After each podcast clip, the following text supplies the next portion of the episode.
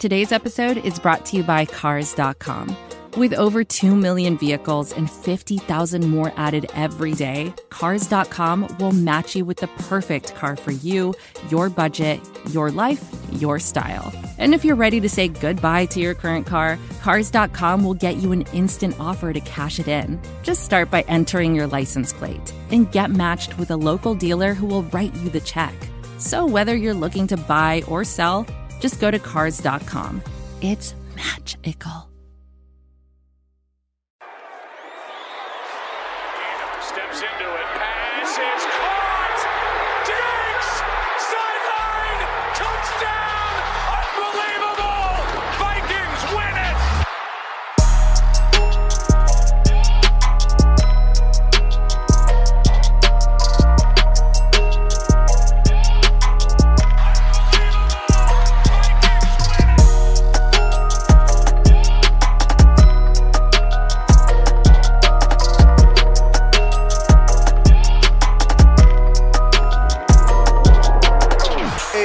Back to the Unbelievable Podcast. I am BJ Reidell, back here with my guy, Drew Mahowald.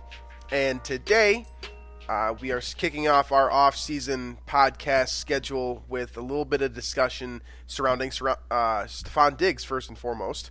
Uh, if you haven't been paying attention lately, there have been rumors swirling, some fan-made, some have been based off of actual reports, um, that the idea of trading Stefon Diggs is not just possible but also plausible. So uh, we'll dive into that, give our thoughts uh, on both sides of that argument, um, and then we will finish up the show by kind of targeting some positions and offering a few names for the Vikings to look at during free agency. So I think those position groups are fairly obvious, but. Uh, yeah, we'll jump into that later on in the show, and that should uh, should about round it out. So um, that's the game plan. Let's uh, let's get it started here.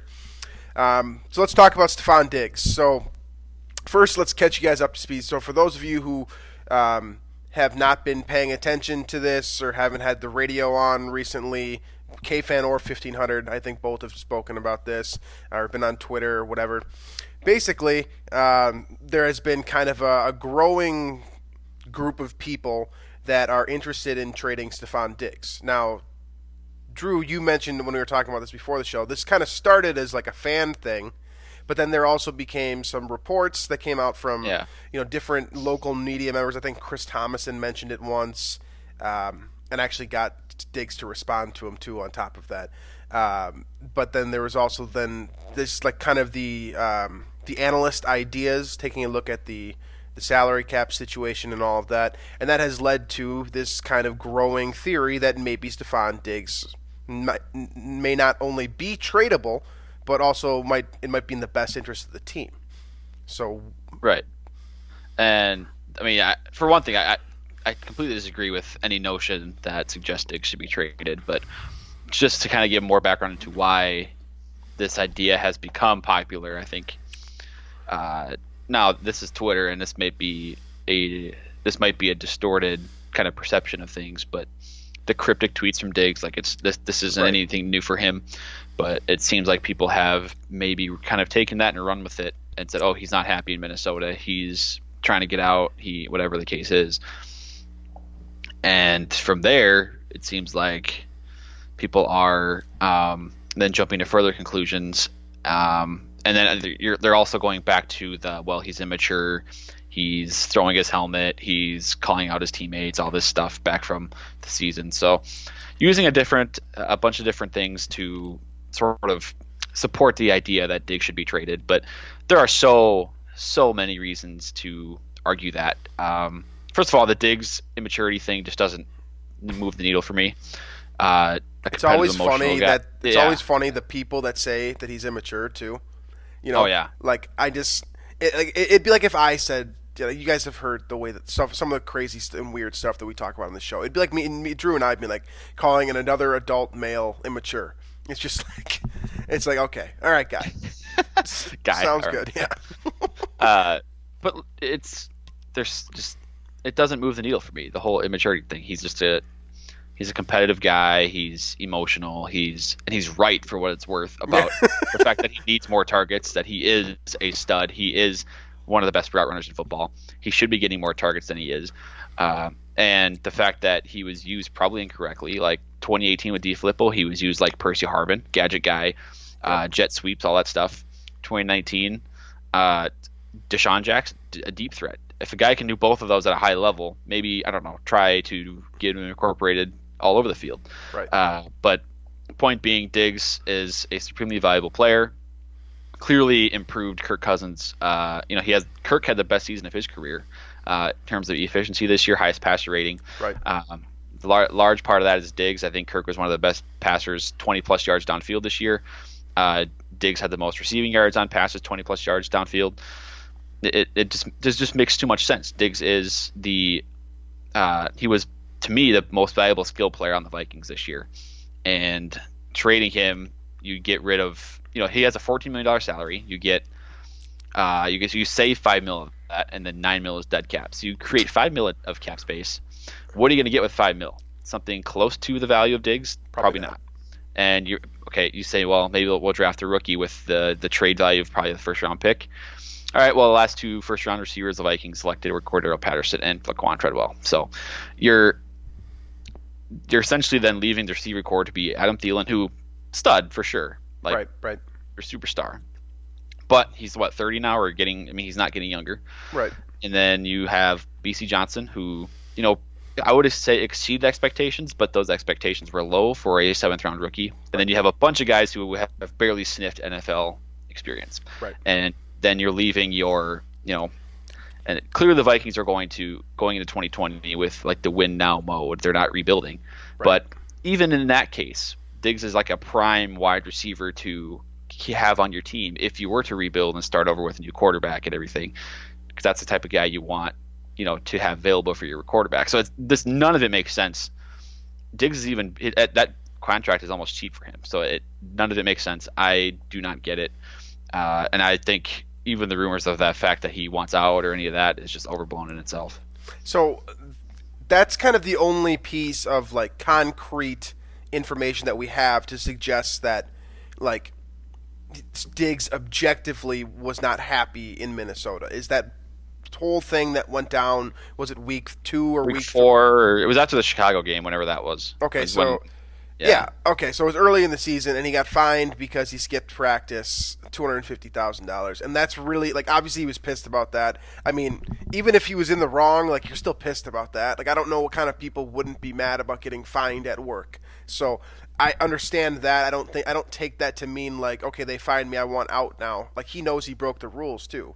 So people continue to kind of like take that for more than it's worth, and they combine it with his tweets, which his tweets are not like they're. I don't. I don't take anything away from his tweets other than he's just like a deep thinker, and he's loves the kind of the subjective element of words. Like these these tweets to me aren't almost ever about the Vikings. And like in when I read them, you know, like he's tweets something like. I'm just reading off of his Twitter feed right now. Never let being liked get in the way of being respected. Nothing to do with the Vikings for sure. Ain't with none of the faking or handshaking. Probably nothing to do with the Vikings. Everything that was done in the dark is about to come to light. Again, probably not to do with the Viking. Like he's just a very interesting person. I mean, and he's not the type of guy who would air out his like like people think that professional athletes, famous athletes, and that all of their their entire Twitter feed, their social Yeah. media usage has to be about the you're team following they play their for, life, the sport. not yeah. their professional Yeah. sports career. From the Yeah, so every time they share something, they connect it automatically to what they relate with that player, and that's their profession. When these players do have lives outside of football, and Can you imagine how extravagant a guy like Diggs' life is, too? By the way, like, do you follow him on Instagram or anywhere Yeah. else? Like, he he loves fashion. He's all over the world, do dressed in all kinds of crazy shit, crazy stuff. he's got brothers that play football. He's got a kid. I mean, it's there's so much else going on that jumping to that conclusion. He's living the tweets that- dream of an early, like he's an he's a mid twenty year old that's at the t- peak of his position at the most popular sporting league in the nation, if not the world. I- mean, like he's just living the dream. This is how he wants to live the dream, and like some of these, like uh, some of these, some of his tweets are like, ah, I'm like, I don't know about that, man. Like it's kind of that's kind of kind of weird or kind of soft or whatever. But like at the same time, like it's not. I don't see any of this as cryptic. And when he goes after Dan Barreiro, or like for example, for saying something ridiculous, like that doesn't that also does not reinforce that he wants to be in Minnesota. He's just never even talking about that. Like I, I don't see the conversation that comes from just being kind of a weirdo on Twitter. He's just like he's just Socrates on Twitter. That's all he is. Like he's not like he's not doing anything. J-Ron Curse was very straightforward. Like I get it why people were like, "Oh, J-Ron Curse isn't happy." He said that. Stefon Diggs just like tweets like, like People poetic like the, sayings. it was one thing where Vikings fans would respond to J-Ron Curse and he would explicitly say what it meant. exactly yeah. Like that was a different cryptic, story. He's not responding to people. He's not saying anything about the Vikings. He's just he's he's like you said. He's just being Socrates, and people are trying to relate that falsely to the Vikings, and, And from there just- jumping to conclusions that shouldn't be jumped to. And let's just be real here, by the way. Like Stefon Diggs is a human being. There are very few qualities about his life that any of us can even like begin to relate to. You know, like if you just look at him as a character, as an individual, and like the status that he has, we ca who are we to say what you should or should not be doing with your Twitter account first and foremost, and also who are you to try to figure out what he's talking about? Like, if he wants to tell us, like, I would love if a media member went up to him and was like, "Hey, Stefon, I read this tweet. I'm really curious about it because it could go this way, this way, this way, this way. What does this mean?" And he, I feel like he's the kind of guy that would be like, "Oh, that was nothing. Like, I was just with my buddies." That's for sure what it'd be, or it'd be something like, yeah, it's just that's just what I was thinking at that time. Like it'd be something like that. He's one of those. He's just thinking what's on. He's just tweeting what's on his mind. That's it. It's nothing to. It, it, there's nothing else that needs to be thought of. Okay, you so- don't need to take it any further than that. So we can we can establish based off of this very ridiculous and kind of blurry observation that we've made of his Twitter account and the objective evidence that we have to suggest that he might actually be pissed off in Minnesota, and come to no real straightforward conclusion. Everything from there is basically gray area. It's fun to talk about. I'm with you guys. There's a reason why we're talking about it on the show, but we can say that other than those two little things, and we just basically debunked Twitter and said that this happened week, you know, four or whatever, and didn't really matter. And It did though because it, it I mean it helped the Vikings. Like they, the, it the definitely Vikings inspired team, the Vikings. Yeah, They, he turned they around the season. well to it. So even if you are on that side, we're like, oh, he's immature. You don't want that guy on your team. It's a bad look. Like That's such a boomer Vikings take, won by the what way. six games in a row after that or whatever it was. Yeah, Kirk played the best four or five game stretch of his career, and then in the playoff game against the Saints, he did the same thing, and they ended up winning one of the most impressive playoff wins in a long, long time. right. It's it's ba- Uh, You want okay. that guy team. All right, so it's baffling. So we, we we've reached that we've reached that point here. So let's let's go over. Let's try to this because I'm on the same page as you. I'm with you. I, I, I echo essentially everything you said on the topic regarding you know it being ridiculous and we shouldn't do that. It's not good for the Vikings' future, et cetera, et cetera. Let's look at the positives. Let's try to find the positives, kind of the rationale behind this whole like what what could poss what good could possibly come from this, right? Now, What trading Diggs? from trading Diggs? Look at the positives. Try to play. We're playing devil adv- devil's advocate to our own thought here because both of us are rational human beings and believe that this is not a good idea. But we're going to try to see the other side of the story. Okay, so recent history suggests that it is possible for a wide receiver of Stefon Diggs' caliber to net a late round first for late first round pick. The most obvious example of this is the trade that the Vikings made what back in 2013, Percy Harvin to the Seattle for the 25th overall pick, which eventually became Xavier Rhodes. I imagine that is the number one thing that people that advocate for trading Diggs point to because they that's concrete proof that the Vikings were able to get rid of a disgruntled, which is what people believe Stefon Diggs to be to some degree, a disgruntled wide receiver, turn him into uh, de- draft capital, and then turn that draft capital into something the Vikings would need. And let's just be honest here, it works. It fits your narrative because the Vikings do, by happenstance, need a cornerback like Xavier Rhodes if coming out of this draft. That's exactly the type of situation the Vikings would probably go for. That's one of the one of the few things where it makes some logical sense. Like if you know for a fact that you could trade Diggs to get a first round pick to get a all pro caliber corner, okay, I can kind of see your point of view here. Now, the other things that people have been eyeing are guys like Trent Williams, which let's be real here, it's not there's not a lot of objective evidence to suggest that that's actually a realistic possibility. Vikings are in cap hell. Trent Williams is going to get paid a ton of money if he's, you know, I believe he's already getting paid, you know, in the same general area of Diggs. You're not saving yourself any cap space there. And who's to say that situation in Washington is even figured out? So that kind of that's an interesting kind of storyline and a narrative to follow with this trade Diggs trade thing, but I also don't see it as super realistic. Now, so draft capital or a player that could come in and fit your offensive line immediately. Those are really the only two immediate ways to have this make a difference, right?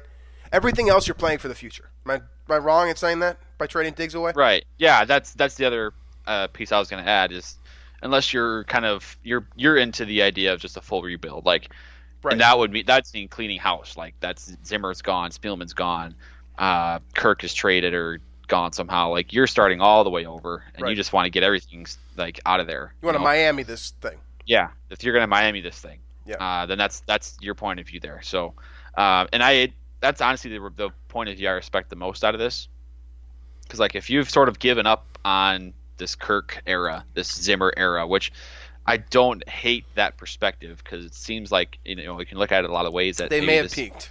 it They may have peaked, or they have already. Um, a lot of these guys are on the back end of their career, so I, I get that, and I get wanting to start over. But then that like, like trading Diggs, I feel like would be the last of the priorities there. You know, especially because like I said he's very young. He's Like- young and he's a guy you could still like. You could soft rebuild, and then he'd be a main piece part of of the transition. Right. Like if you wanted to draft, like trade up and draft Tua, who apparently is not going to be picked by the Dolphins, number five or whatever. Um, if you wanted to trade up for him, like that's Diggs is a, a, a stud that you'd want to help with the development of Absolutely. new quarterback. So Absolutely. there are other priorities besides Diggs and trading. Again, the whole financial thing with it creates nine million dead cap that you're not really. That's not helpful. That's not a good reason for those who are using that. It's as not, A reason. it's It's not a good reason. because you get five mil. What are you going to use with that? And he's Um, not going to restructure. You know. Now, the other the other point too is that there are a bunch of stud receivers in this draft class Right. uh, who could turn out to be something similar to Diggs, but it, it's it's a huge, still a huge question mark. With Diggs, you know you have a stud like top fifteen, top ten wide receiver. You might get one or two of those from this class, maybe a little bit more than that. There's actually a, stud, a few studs, but they, it you don't know if they'll be first rounders. They might be third rounders. Like it, it you just never Right. know some of these guys. right. Right. So there's just if you're in re- full rebuild mode, I get it, but the Vikings are certainly not in rebuild mode. There's no chance of that happening. Spielman and Zimmer need a playoff run to probably keep their job after 2020. Uh, so they're keeping Stefon Diggs. That if they trade him, which they probably won't, they certainly won't. Uh, it will not be because they're in rebuild mode. the last kind of positive, and again, I don't necessarily agree with this, but this is another theoretical positive of moving on from Stefon Diggs is that you get him out of the locker room. Now, both of both you and I have voiced the opinion that I actually think that his outbursts, and you agree, we just talked about this. I think that the outbursts actually benefit the locker room. I don't see him as a cancer. The people out there that are calling him like Antonio Brown light, uh, no, no, No. it's not. It's not like that. I could see I could see uh, OBJ light, and I don't think that's a bad thing. I, I like OBJ, and I think he's overall like a like It's just Cleveland is just it. it, it Freddie Kitchens is so bad for Cleveland that it, it's it, I I I feel bad for OBJ in Cleveland, and I get why he'd be frustrated. And again, emotional, competitive guy. He's has spent his career with Eli Manning throwing to him, and then he went to Cleveland. So I get why a guy of his talent could be a little frustrated. Right. And the thing is, when these guys are stars like that, he was the face of the league for a few years after that catch against the Cowboys. Uh, you know, you're the spotlight's on you. Anything you post on social media, anywhere you go, people are looking at you. People are going to see things, and rumors are going to spread. Diggs isn't quite to that level, uh, but it, it's one of those things where, you know, it, it's he's still got that spotlight on him. Where if some, you know, if he throws his helmet, if he calls out a teammate or calls out the team or wants the ball more, people are going to think selfish. They're going to think trying to make excuses for his performance, all this stuff. And most of the time, that's not it because you don't get to the NFL by being a, like a soft, immature child. yeah. You know, that's So, and if you do, like, and if you do, if you get there, uh, you don't last if you become one, a la Antonio Brown. Yeah, that's that's fair. Uh, the one last point that I'd make on this subject is, doesn't it? does, doesn't it stand to reason that that all these opposing teams fans all want Stefon Diggs? Like if you go click on one of his tweets, you'll see someone with the the mock. Well, it's, the Washington thing's been happening for like three years. Right. So there's the Washington like, thing. Oh, God, he wants to come to, Res- to the Redskins? Yeah. there's New England. Time. New England is a new one that I've been seeing more and more of because Patriots fans obviously want to keep Tom Brady, and by getting him weapons, theoretically, that's yeah. You know, that's how that works. I mean, Stefon Diggs is a good dude. He doesn't get in trouble. He, he's a hell of a wide receiver like you said, there's an argument that he's actually undercompensated relative to his performance and with it and his role of importance in this offense. I, I just don't like. I don't. I don't. I don't understand why people are like trying to find ways. Like, why are you manufacturing ways to get rid of Stefon Diggs? That doesn't make sense to me because if you're, there's no reason to force this out. Like, if there's other, there's so many other ways to like, if you're worried about cap space, like, there's so many other guys that are more worthy of a, a restructure, B getting cut, C getting traded. It makes more logical sense too. Yeah. yeah.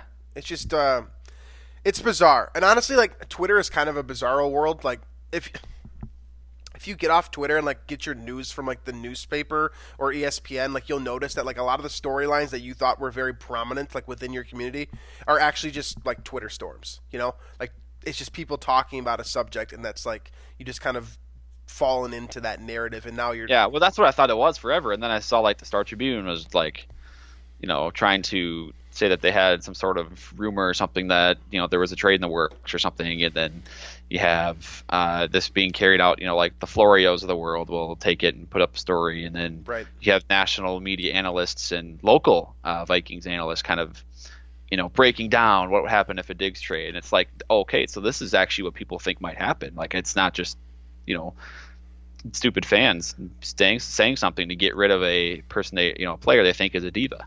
Right. It's an interesting storyline, and I hope we, I hope this isn't something that kind of drowns out, or excuse me, I hope this is something that drowns out through over the summer here. Um, but I kind of see this dragging on, like through, like I can totally see this being a topic, you know, come draft time when we're looking at ways to acquire more draft picks. You know, when you hit that kind of part of the postseason, yeah the, you know the off season where everyone's like, okay, how can we get more draft picks? Which is something that we'll be talking about. Um, soon enough, I'm sure, just because Rick Spielman does love to acquire draft picks, and there's someone's going to set precedent by saying, "Well, we should trade Diggs for some draft picks." Yeah, it's gonna it's gonna happen. That storyline's gonna happen. I'm sure we'll be talking about this again, but um, for now, uh, as it stands, both of us are opposed to the idea of trading Stefon Diggs, and um, there's plenty of objective reasoning to suggest that would be a bad fiscal decision, a bad locker room decision, and a bad on field decision for the Vikings. So, uh, moving on here, let's talk a little bit about the draft and free agency and how this kind of reflects on the Vikings. So, the Vikings, just looking at the stuff that they have at their disposal, their assets that they have at their disposal.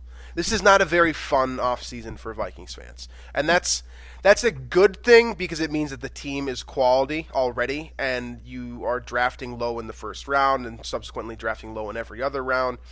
Uh, and your money is dispersed for the most part amongst guys that deserve it or and are being paid to fill up that salary cap kind of in the right way. I know that's subjective, but you know what I'm saying when I say um, the right way to use a salary cap. That's the situation the Vikings kind of find themselves in. So there's no, uh, they're they're un, they're over the cap in terms of money. So free agency is really not something that's going to be a big topic here. Unfortunately, I mean we can. I'm sure like we can kick it around and we can kick around some fun names that you know theoret- theoretically would make sense for the Vikings, but overall, free agency is just not. This is not the Vikings' year to make a splash in free agency. Yeah, it's it it's not. I mean, they're already what I don't even know what the number is now in cap that they're above or below or however you say that. They don't have they're a minus amount of cap room. Right. Uh, so now, I think there's I do think there's still more flexibility than what it looks like. Uh, Riley Reiff, Everson Griffen, Linval right. Joseph, Xavier Rhodes. I think those four guys, if you were to cut big with all of them, uh, then I think suddenly you're in a decent spot where you could make uh, a significant free agent move or two. But um, you know, if you were to able to, if you were to do that, get rid of those four guys, maybe restructure someone like Griffen who's still playing at a high level, um, you'd then, I think you target cornerback right? Uh, you target maybe offensive line depth. Um, I mean, the guy that comes to mind first in terms of free agents that would still probably cost a lot, but I think the Vikings could afford if they do make those moves. Is Chris Harris, uh, Denver Broncos. Yeah. Uh, I think that's the first guy that comes to my mind because th- again, cornerback is going to be totally reworked this offseason, and you want a guy in there that's probably still a veteran. Like a lot of these guys are inexperienced. Mike Hughes might be your number one guy at this point, so I'd get somebody in there that has experience, Super Bowl experience, um, and you know, again, cornerback would be the spot I'd target if the Vikings were to cut bait with those kind of three or four guys that would really make a big difference with the cap. Okay, so let's let's talk about that position first because that's kind of what I wanted to do here. I wanted to go through a few positions that the Vikings should be targeting, and I think you just brought up the you know arguably the most important one, that's cornerback. Um, so I'm looking at the list of free agents here, and then we can talk a little bit about the draft prospects because I think that's a little bit more realistic. But uh, just uh, off the top, kind of off the cuff here, not any you know specific scheme research or anything like that. These are the guys that are going to be available when free agency officially starts. Uh, Drew just mentioned the big one, Chris Harris, uh, Josh Norman, who was recently released by Washington, Jimmy Smith, who's been very solid but has become unnecessary in Baltimore, Logan Ryan. Uh, previously of New England, uh, most recently on that very solid Tennessee defense, where he kind of um, took a big step forward in his career. Bradley Roby, um, another one of those guys that was in Denver initially with Chris Harris, is in Houston most recently. Probably the most interesting name on this list um, to me. You've also got Aqib Talib, who technically is a Miami Dolphin. Then you got Ronald Darby, who is another intriguing kind of guy that has been up and down with injury. Most recently played for Philadelphia. And there's a couple other names on here: Brandon Carr, Nickell Robey-Coleman, Johnathan Joseph, who Mike Zimmer is familiar with, and of course Tramon Williams who the Vikings, who Vikings fans are familiar with from his days with Green Bay, and that does not include guys like Jason Verrett, who have already been talked about and mentioned with the Vikings. Trae Waynes, of course, who was a free agent. Mackensie Alexander, Vernon Hargreaves, who was basically spun out, etc. So you've got this long list of interesting names. None of I don't see the Vikings having enough money to pay any of these guys. If they're like, I don't think they're going to go outside the organization to pay a corner. So none of these like these names are fairly irrelevant because if they're going to pay someone, I think it's Trae Waynes. I mean, and if Really? they're going to pay someone else, it'll I think it'll all, it'll be Trae Waynes and Mackensie Alexander. Okay, so you think they're going to stick in if they're going to? If they're going to pay I a think- corner on the market, it's going to be those two guys. I think they're going to rework things completely. To be honest, Yeah. because I think I think there will be enough demand elsewhere that, uh, you know, like for Waynes, for example, will be, uh, maybe He might get the biggest contract of any cornerback on the free agent market this year. might get a he'll be it'll be a high price tag, something higher than I think the Vikings want to pay. And in the past, you know, it hasn't been, uh, you know, that like with Barr and with some of these other guys where they've been able to sort of uh, keep these guys on a contract that's lower than maybe that they've been asked or they've been offered somewhere else.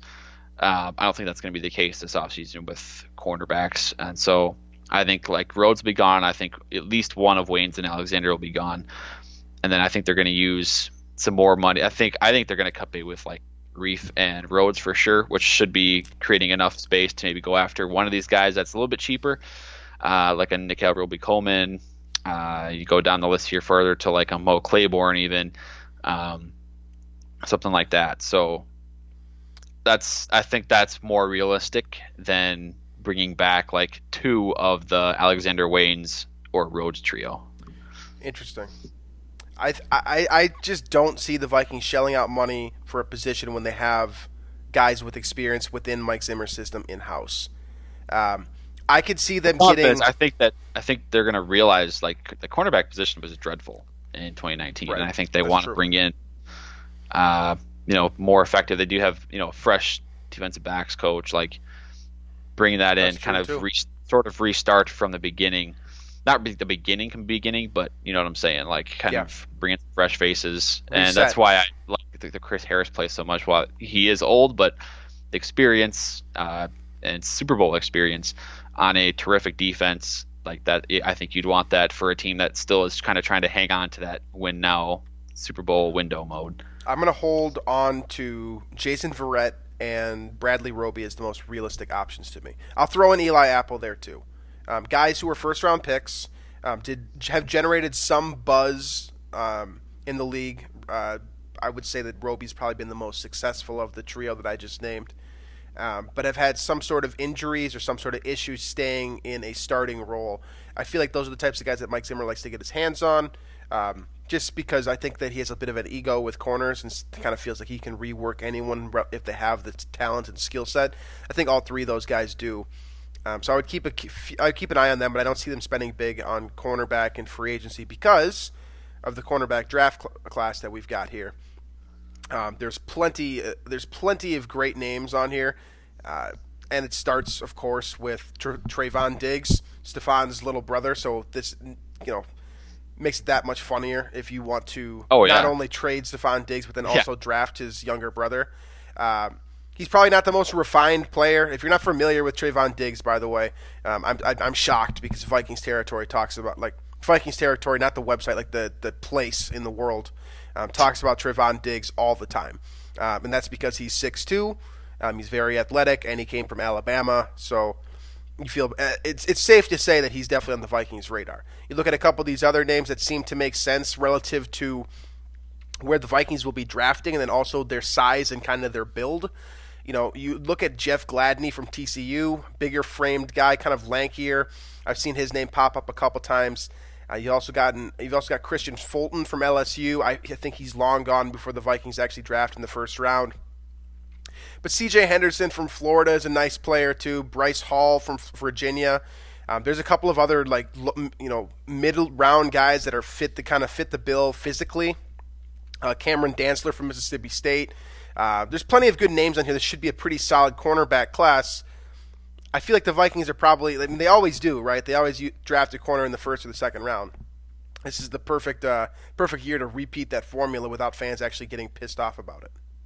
Yeah, I mean, and, and I think one of the things too that it's worth noting is so many of these corners are big, right? Right. And Zimmer has been kind of notorious for drafting, especially tall cornerbacks. That you know he seems to want that trait in his uh, with his defensive backs. And I mean, the top I'm looking at, you know, you could say the top 10 to 15 corners in this class are all six feet or taller, which is pretty darn rare. I mean, you're not going to find your slot guy in here necessarily. Position is literally evolving right before our eyes. Right. Well, I guess I should say that the prototypical slot guy, uh, or the stereotypical slot guy, is not in this draft, but there probably is guys that have uh, that skill set that are just a little taller.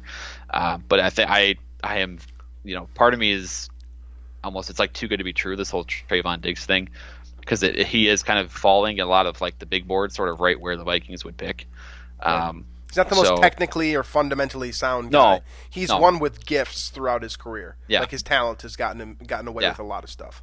Also has some return ability, uh, so that's he's very that would would be, that. That would be a lot of fun. But um, outside of that, I, I, just wanted to note that about the size. And Zimmer has always been a big cornerback guy. These guys are all tall, all you know, like big body. It's heaven. It's heaven for Mike uh, Zimmer. and none of these guys, like Trae Waynes, was like what 180 pounds coming out right. at six feet tall. These guys are like all you know they weigh more than that too, like 200 plus pounds on these dudes. So uh, he can get his get his cornerback that has the physical, you know, athletic tools um, in terms of size, speed, strength that he maybe didn't have with anybody besides Xavier Rhodes in the past. Excellent. So that's definitely a position that we will be honing in on throughout this um, off season here as we lead up to the draft and uh, free agency as well. Um, but those are just some big names just to keep an eye on as we kind of as we initially kind of immerse ourselves within this uh, this off season here. So um, let's jump to a couple other positions here before we round out the show. Uh, let's talk about offensive guard and the interior lo- offensive line. Um, obviously, there's an argument for the bookend positions to be um, addressed as well. But since the Vikings do have Reiff under contract, I personally expect a restructure as opposed to a full blown cut with him. Um, and then you've got Brian O'Neill, who is your arguably your best offensive lineman, period, at the other bookend position. I want to focus today on the guard spot and the interior offensive line. So, uh, as we addressed in our offensive review, it seems like Pat Elflein is probably the odd man out here. Um, you give Garrett Bradbury another year to become more consistent and to bulk up a little bit so he can handle those power rushes. Um, and then Josh Kline, who was very stable and solid, he he returns as well. So ultimately, it comes down to Pat Elflein, and then you you know you want to have a replacement for Josh Kline too, um, ideally. So guard is definitely a position the Vikings have to be looking at again in the first round, considering there, um, and if not in the first, then probably the second or third round as well. Again, this is also a position that very consistently gets overpaid for um, in the in the free agent market, something the Vikings can't afford to do this year given their current cap situation. And in, in addition to that, is there just aren't that many good free agent offensive linemen. The the obvious one is Brandon Scherff. I don't see Yep. that as a realistic possibility. So this is what the Vikings are dealing with here. Um, and it's obviously a huge priority to get something done within that offensive line just so that Kirk has some more time. Right. That's the offensive line has been a problem forever, and I mean the the origin of the problem is, you know, it goes back to just that the Vikings haven't a prioritized drafting offensive line very well, but then also Right. b they haven't, you know, hit on any of the picks when it comes to drafting offensive linemen. Right. Uh, so at, at some point you got you just have to hit on something. You know, um, Pat Elflein hasn't hit. But Bradbury is still a question mark. Um, at the very least, you got to find a guard uh, to kind of compete with Elflein for that starting job. Maybe give him a little, put a little fire under him. Uh, but yeah, I'm I'm with you in that there's not a lot of big names in terms of the guard position, especially uh, and on the on the market there. I think there are some tackles that would be interesting. Sure. Uh, I know the one big name that a lot of that's going to get a lot of demand and probably a big uh, big payday is Jack Conklin from Tennessee. Right. Uh, so I, I don't know how realistic that would be for the Vikings if they were to get rid of Reiff and again create some space with all those names. But I think that would be an upgrade if they were to go that route at, at tackle. Absolutely. Um, so you look at the guard prospects now. Um, let's let's let's pretend the Vikings are going cornerback in round one. Probably guard would be my expectation in round two. If all things, you know, if someone slides, you know, stuff hits the fan and it's a completely different story. But if we're looking at this as the way things may fall, cornerback in the first, guard in the second, start looking wide receiver in the third and fourth, and the Vikings obviously don't have that fifth round pick because of Kar- Kaare Vedvik. So you've got four picks in the first five rounds as it stands right now, and you've got to find a way to get at least one guard, one corner, and probably a wide receiver from that group for sure. And ideally, you're probably looking at multiple guards in that period. So I'm using a resource here from uh, Pro Football Focus. So I'll credit to them uh, for their research because I haven't done enough of it yet to give you an informed personal opinion. You look at a couple of these names here. Uh, you got first of all, I just want to say one of the best class of names that you're going to find from interior offensive linemen. Okay, uh, you've got Netane uh, Muti from Fresno State, who's their top prospect on their draft board. You got Jonah Jackson from Ohio State, pretty standard, bigger name player given the university he's from. Then you got uh, Tyler Bidash, I think is how you pronounce that last name. It's hilarious, just the spelling. um, from Wisconsin, I love any Wisconsin guard prospect there is. Yep. Um, then you've got my favorite person, my, one of my favorite names I've ever seen. Uh, yeah, Calvin Throckmorton uh, from from Oregon. Uh, so you got. You got some really nice players here. You've also got Lloyd Cushenberry from LSU. Yep. Another phenomenal name. Um, and then you've got guys like Cesar Ruiz from Michigan who stand out probably because of their university more than their actual talent level, and Logan Stenberg from Kentucky, and that essentially rounds out what I've looked at so far in terms of interior offensive linemen. So you've got a solid group there. All of these names are worthy of buying jerseys. Uh, but the one for me that stands out the most is the Wisconsin kid, and that's Tyler Biadish. Or B- I got to learn how to say this because Yeah. he's got vi- Bidage. Bidage. He's Bidage. got- I don't, I'm not going to act like I know how to say it. he's got Vikings written all over him. He's a, he's a Midwest kid. He's playing at Wisconsin. He fits the size, like the the dimensions of your standard guard. He's got the best coaching in the college coaching in the nation in terms of run blocking. I think Wisconsin always is phenomenal with the run blocking run blocking prospects. I mean, I love the kid. He looks great on paper. Everything I've read about him is unbelievable. I mean, that I'm fixated right now. What day is it? January? Like, excuse me, February? Like 17th or some 16th or something like that. Give me Tyler Badash, or you know, I'll learn how to pronounce it by the next time we talk about him. Give me Tyler B from Wisconsin. Tyler B. Yeah, give me Tyler B. Uh, no, I like that a lot. Uh, I, I, how many Wisconsin linemen seem to just kind of transition smoothly to the NFL? All and of them, 100. percent The last time I like seriously evaluated NFL draft uh, prospects was the year of uh, Ryan Ramczyk Yeah, yeah. for Wisconsin. He turned out to be a stud, and I thought he was uh, a top five pick. He went 31 or 32 to the Saints, and he is an All-Pro tackle. Uh, it just seems like it's never ending. They're the offensive line factory. They're OLU, if you will, compared to the the DBU of LSU. So. Yeah, I'm good with that. I mean, I haven't like I'm, I'm with you, and I haven't done you know the the the background research on anything uh, in terms of the draft prospects yet. But uh, yeah, that's fine with me at this point. Yeah. So cornerback off the board in the first, probably a guard in the second, and then uh, potentially again in the third or fourth. But that leaves You gotta open. get you gotta get Ben Bartch too in the third. That's right. I, I So. we can't stop. We can't like talk about football anymore without you talking about the the only Saint jo- Saint John's prospect in the recent what fifteen years at least. And, it's probably been longer than that, but well, there was a receiver in like 2003 that was potentially going to get drafted and did not, and then was on a couple practice squads. But Okay, so also Ben Bartch, yeah, and I, I I do like the kid too. I read all of it, like all the local stories about him. He seems like The a likable person. the smoothie, Yeah, He's, he seems like a good dude. I like him. All right, so we'll talk more about these two positions um, as we go throughout the offseason. I think these are probably the two most important. I think these are probably the two positions you guys care the most about. Um, we'll also look at quarterbacks too, just for those those of you out there who do enjoy the idea of bringing in some spirited competition for Kirk Cousins next year and potentially a transition guy uh, for the future. Uh, but to round out this show, let's talk a little bit about wide receivers because this is one of the most stacked wide receiver classes that I've ever seen. Um, you know, dating back to about 2014 when I started taking the draft a little bit more seriously as a human being. This is one of the best wide receiver groups that you're ever Yeah. like you might ever see. Really, uh, it starts with Jerry Jeudy up top from Alabama, Henry Ruggs on his opposite side, one of the fastest guys on the planet. You also got CeeDee Lamb from Oklahoma, Tee Higgins from Clemson, uh, Laviska Shenault from Colorado, who has generated a like a bigger name for himself as over the last like three or four weeks specifically. You've also got guys like Brandon Aiyuk from Arizona State, Jalen Reagor from TCU, Justin Jefferson from LSU. LSU, the entire SEC, by the way, is just stacked at wide receiver. And of course, you've got the Minnesota guys like Tyler Johnson, who I think is the, probably the most appealing to most Vikings fans who participated in watching the Gophers season this last year. Um, getting a guy like Tyler Johnson in the mid rounds would be pretty fun, um, especially given the fact that the Vikings have a nice situation for him to sort of grow within.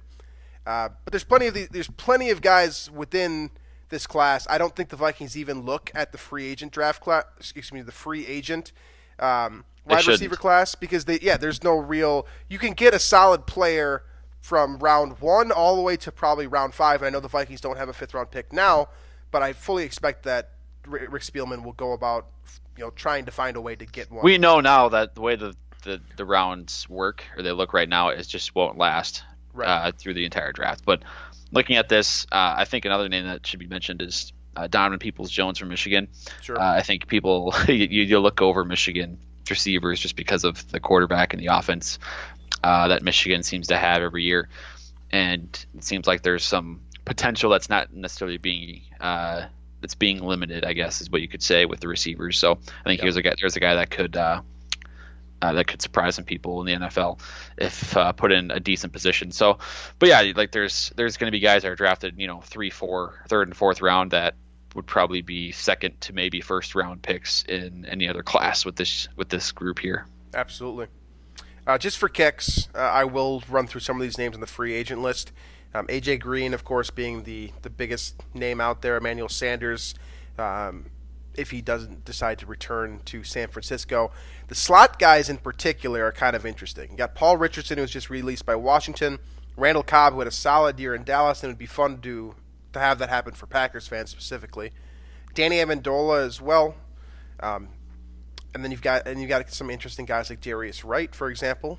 Could the Vikings think about bringing him back? I always liked Rashard Higgins. Nelson Agholor is also um, a free agent as well. And then you got Tavon Austin, who could be a fun little gadget piece in the right offense. I don't think the Vikings necessarily are that.